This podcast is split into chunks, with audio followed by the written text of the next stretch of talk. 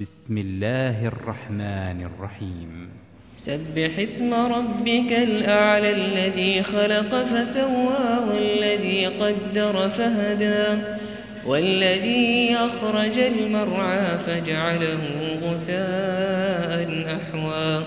سنقرئك فلا تنسى إلا ما شاء الله.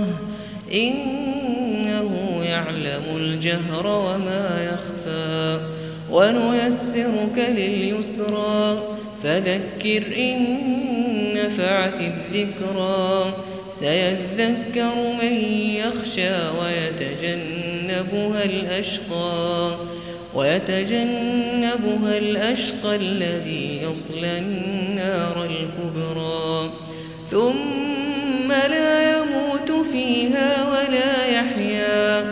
قد أفلح من تزكى وذكر اسم ربه فصلى بل تؤثرون الحياة الدنيا والآخرة خير وأبقى إن هذا لفي الصحف الأولى صحف إبراهيم وموسى